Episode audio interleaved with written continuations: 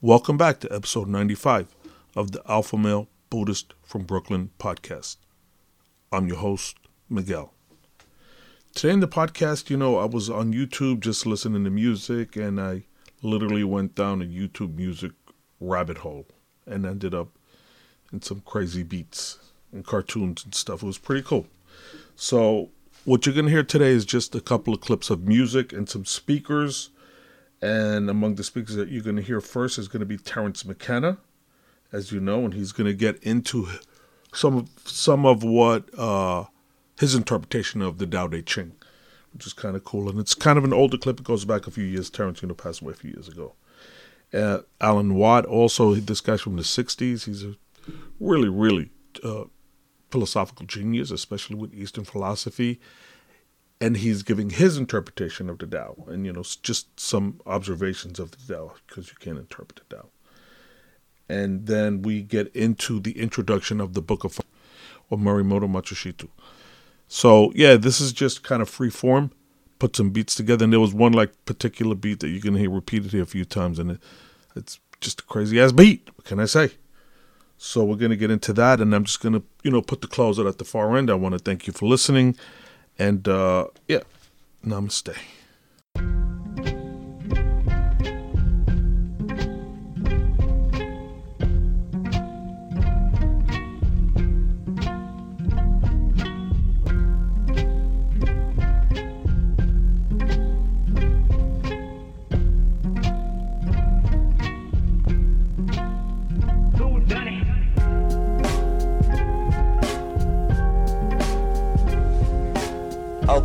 So then what are we left with? Well, what we're left with is uh, intuition. Intuition. And what is it and how does it work?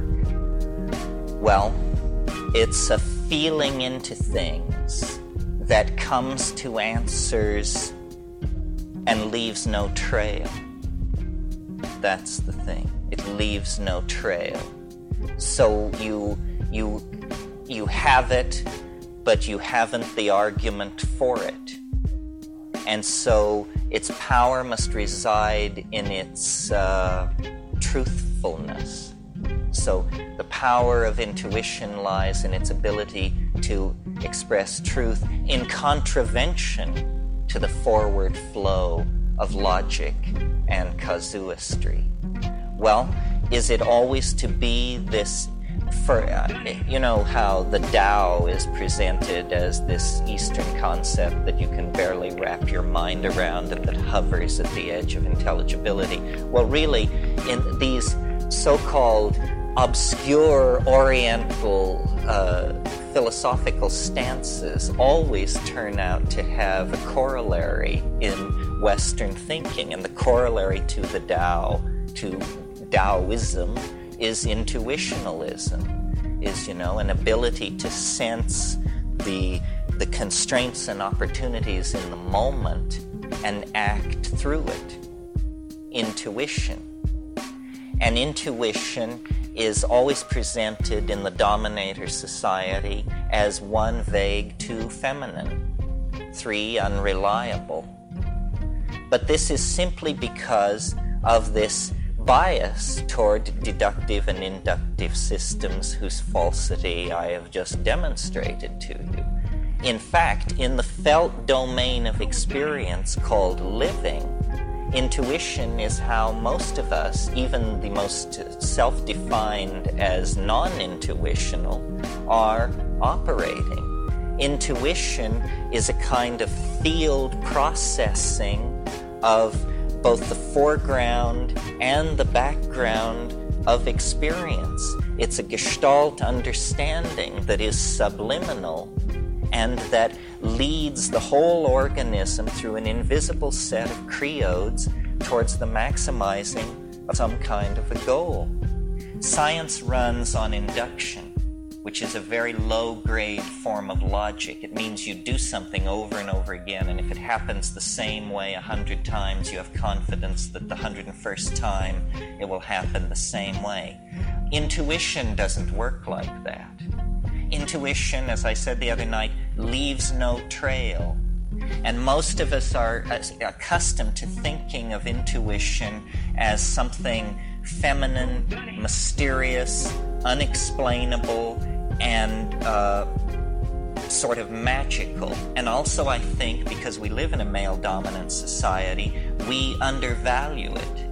If someone has, in, if someone claims intuition, our position is probably one of prove it, doubt in the face of the assertion, you see. But there's an interesting thing about intuition that I don't think many people understand or have bothered to look at, which is did you know? I'll bet you did know. Uh, mathematics is based on intuition. I said, empty your mind. Be formless, shapeless, like water.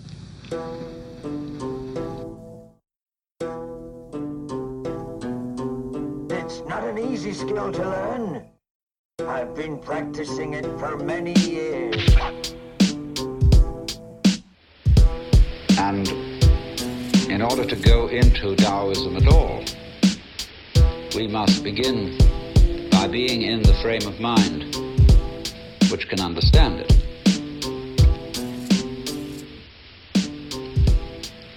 You cannot force yourself into this frame of mind any more than you can smooth disturbed water with your hand.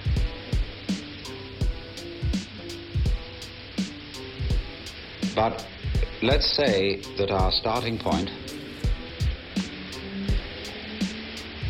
is that we forget what we know, or think we know.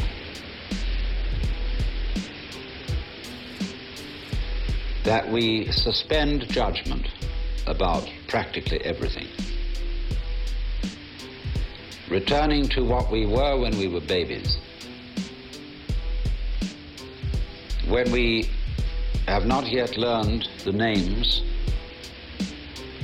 or language And although we have extremely sensitive bodies, very alive senses, we have no means of making an intellectual or verbal commentary on what is going on. Now, can you consider that as your state? Just plain ignorant, but still very much alive.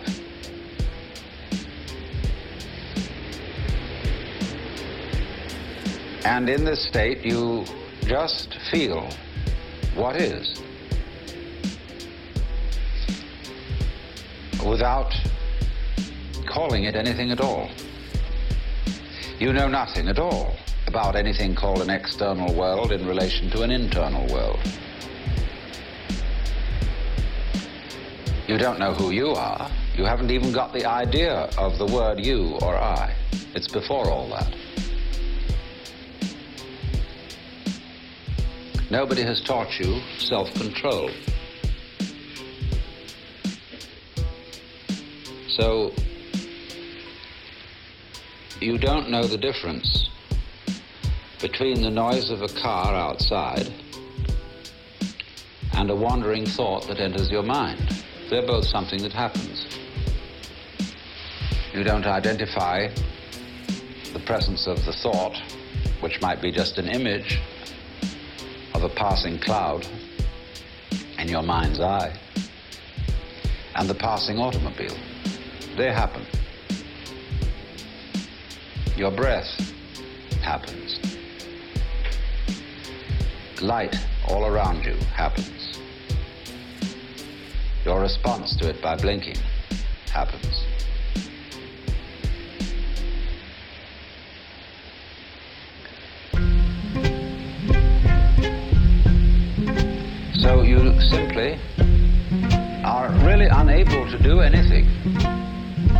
Nothing that you're supposed to do. Nobody's told you anything to do. You're unable completely to do anything but be aware of the buzz. The visual buzz, the audible buzz,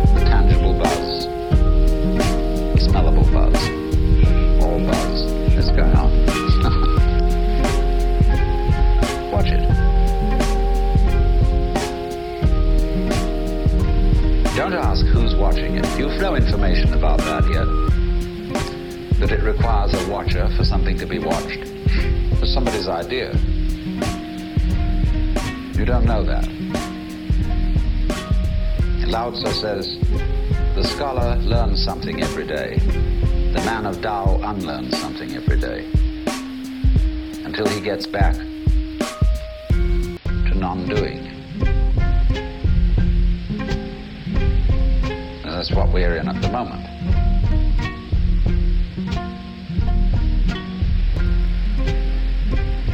Just simply, without comment, without an idea in your head, be aware. What else can you do? Don't try to be aware.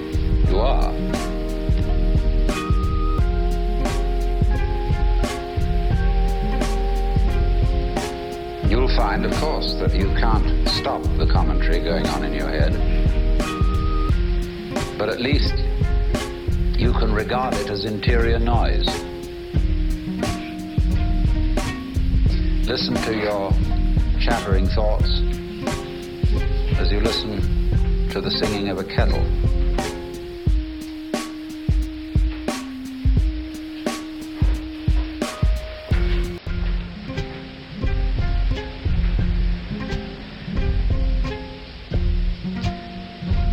Don't know what it is we're aware of. Especially when you take it all together. And there's this sense of something going on. I won't even say that. This, you see. This.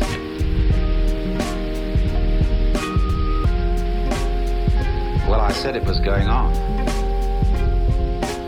That's an idea. It's a form of words. Obviously, I wouldn't know if anything was going on unless I could say something else wasn't. I know motion by contrast with rest. So while I am aware of motion, I'm also aware of at rest. So maybe what's at rest isn't going on and what's motion is going on. So I won't use that concept because I've got to include both. And if I say, well, here it is, that excludes what isn't, like space. And if I say this, it excludes that. I'm reduced to silence. But you can feel what I'm talking about, can't you? That's what's called Tao in Chinese. That's where we begin.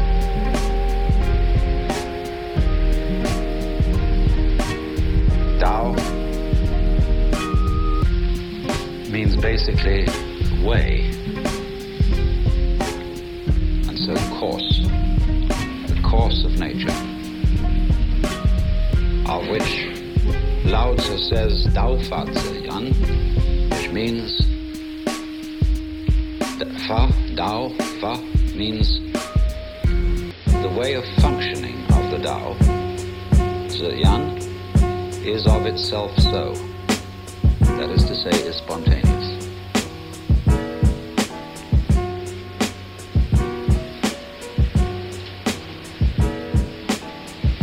Watch again what's going on.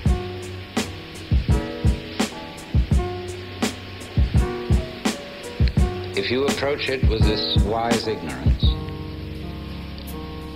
you will see that you are witnessing a happening. In other words,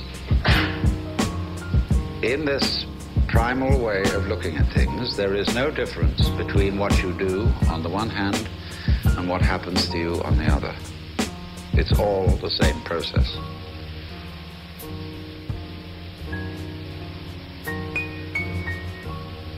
Just as your thoughts happen, Another day. the car happens outside.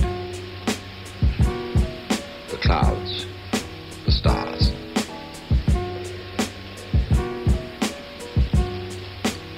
When a Westerner hears that, he thinks of fatalism or determinism. That's because he still preserves in the back of his mind two illusions. One is that what is happening is happening to him.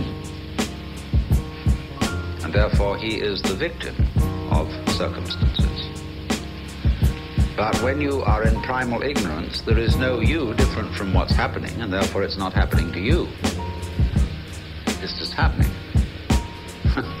so is you. You know, what you call you, what you later call you, is part of the happening. You're part of the universe, although the universe, strictly speaking, has no parts. We only call certain features of the universe parts of it, you, but you can't disconnect them from the rest without causing them to be not only non existent but never to have existed.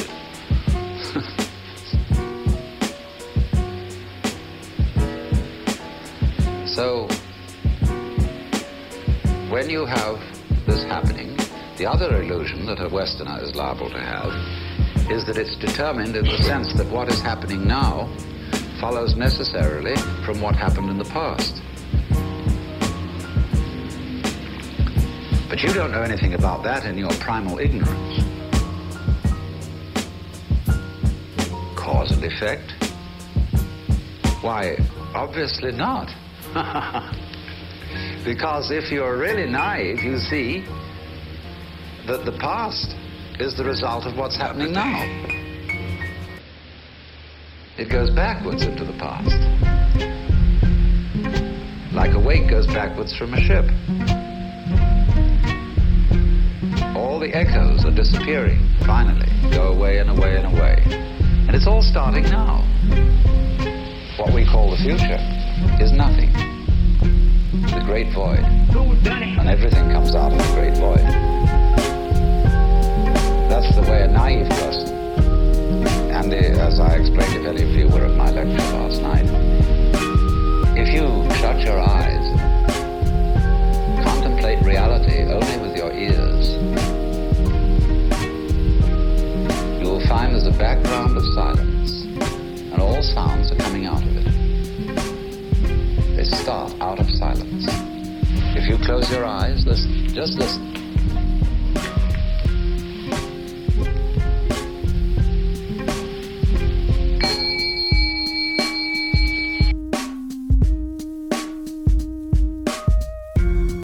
Well, the ego can't reflect upon itself unless it has a mirror against which to read itself, and that mirror would be the mythological schedule that lets it know where it is. It's a mirror with a schedule on it, a patterned mirror, and the ego sees itself in that reflex and knows where it is on the, on the, on the scoreboard. Just for example, a person who at the age of 40 is wondering whether uh, he's going to be punished by mother hasn't hasn't uh, hasn't moved on. And a person at the age of 80 who's wondering how's my God score, he hasn't moved on either. Uh, I mean, just in a raw, gross way, this is uh, this is the problem.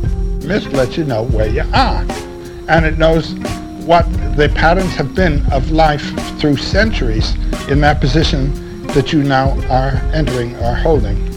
He should see himself, the 40 year old now should see himself as a free, willing, independent, self responsible human being. Uh, and he should have certain noble heart powers uh, that have been called to his attention and then to which he has been invited to give himself uh, that will enable him to act in terms of nobility, not in obedience, you know, but out of himself. And uh, the older person must know, I'm now not now participating in the achievement of life. I have achieved it. And I'm looking back, and I can tell you there's a wonderful moment that comes when you realize I'm not striving for anything. And what I'm doing now is not a means to achieving something later. Youth has always to think that way. Every decision a young person makes is a commitment to a life course. And if you make a bad decision of that angle, by the time you get out there, you're far off course. But after a certain age, there's no future. And suddenly the present becomes rich. It becomes that thing in itself which you're now experiencing. And if you've been prepared a little bit for that, you're ready. If you don't know, I've had the experience of lecturing to old age groups, you know, and myself actually in old age. I'm, I'll be uh, 79 next month. Uh, I can tell you there came a gradual realization, boy, this is it. I'm in that place, and every experience is of value in and for itself without any reference to anything that might happen. I've, I've mentioned this to older groups, and people come up to me afterward and say, we didn't realize. It's beautiful. And uh, those it, figures that you see, I can think of a couple of Renaissance pictures of an old man or an old woman looking at a just born child. These are the two eternities. The youth, the, the lovely young thing, and the old one who's not in history anymore. But in between is history. You're participating in a historically conditioned culture. And part of the role of myth is to relate that historical conditioning to what the old man and the child uh, present across the ages of life. I have been many years training of the way of strategy. The character for way is read Michi in Japanese or Do in Chinese-based reading. It is equivalent to the Chinese Dao and means the whole of life of the warrior, his devotion to the sword, and his place in the system. The divine footprints of God pointing the way. Strategy, or Heiho, is a word of Chinese derivation meaning military strategy. Hei means soldier, and Ho means method or form. It is now during the first ten days of the tenth month, 1645, and I have climbed the mountain Iwato of Higo to pay homage to heaven and kneel before Buddha. I am a warrior of Harima Province, Shinmen Musashi no Kami Fujiwara no Genshin, age 60 years. From youth, my heart has been inclined toward the way of strategy, or the sword. My first duel when I was 13, I struck down a strategist or swordsman of the Shinto school, one Arima Kihei. When I was 16, I struck down an able strategist, Tadashima Akiyama. When I was 21, I went up to the capital and met all manner of strategists, never once failing to win in many contests. After that, I went from province to province, dueling with strategists of various schools, and not once failed to win, even though I had as many as 60 encounters.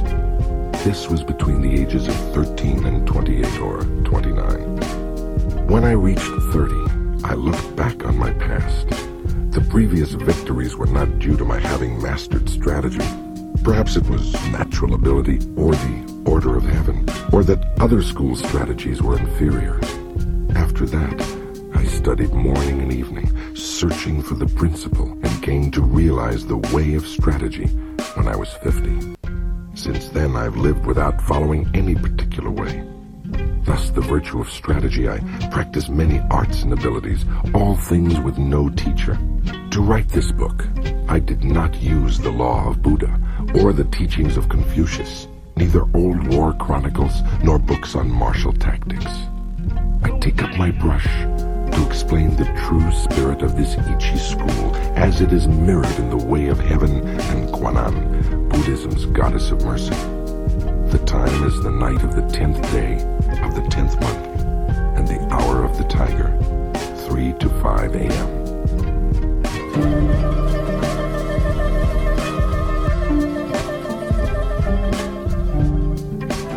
The Ground Book.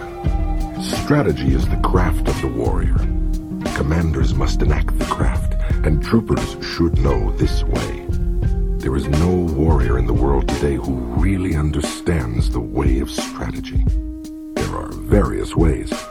There is the way of salvation by the law of Buddha, the way of Confucius governing the way of learning, the way of healing as a doctor, as a poet teaching the way of waka, tea, archery, and many other arts and skills. Each man practices as he feels inclined. It is said the warrior's is the twofold way of pen and sword, and he should have a taste for both ways. Even if a man has no natural ability, he can be a warrior by sticking assiduously to both divisions of the way. Generally speaking, the way of the warrior is resolute acceptance of death. This idea can be summed up as the philosophy expounded in Hagakure, or Hidden Leaves, a book written in the 17th century by Yamamoto Tsunetomo and a few other samurai of the province Nabeshima-han, present-day saga. Although not only warriors, but priests, women, peasants, and lowlier folk have been known to die readily in the cause of duty or out of shame, this is a different thing. The warrior is different in that studying the way of strategy is based on overcoming men. By victory gained in crossing swords with individuals or in joining battle with large numbers, we can attain power and fame for ourselves or our Lord. This is the virtue of strategy. Even an unadaptable man who is completely useless is a most trusted retainer if he does nothing more than think earnestly of his Lord's welfare. To think only of the practical benefit of wisdom and technology is vulgar.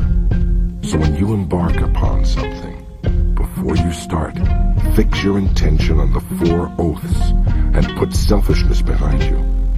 Then you cannot fail. The four oaths.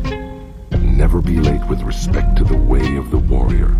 Be useful to the Lord. Be respectful to your parents. Get beyond love and grief. Exist for the good of man.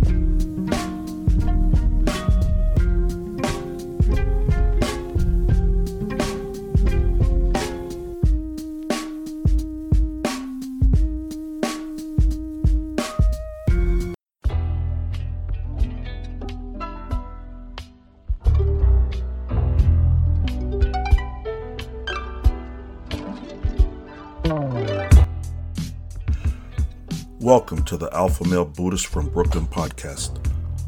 I'm your host, Miguel. I like to cover topics from ancient history, great leaders and generals from the past, and I also like to talk about self realization, truth, critical thinking, and strategic spirituality. Outside the box, nonconformist.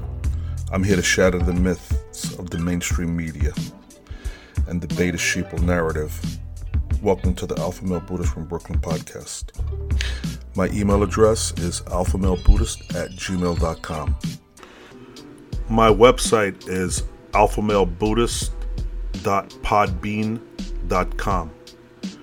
My Instagram is alphamalebuddhist. And my subreddit is reddit.com forward slash r forward slash alpha male Buddhist. That's my subreddit where you can uh, comment and interact with other listeners, and it's a great forum to sit and have an open dialogue. So, again, thank you for listening, and namaste.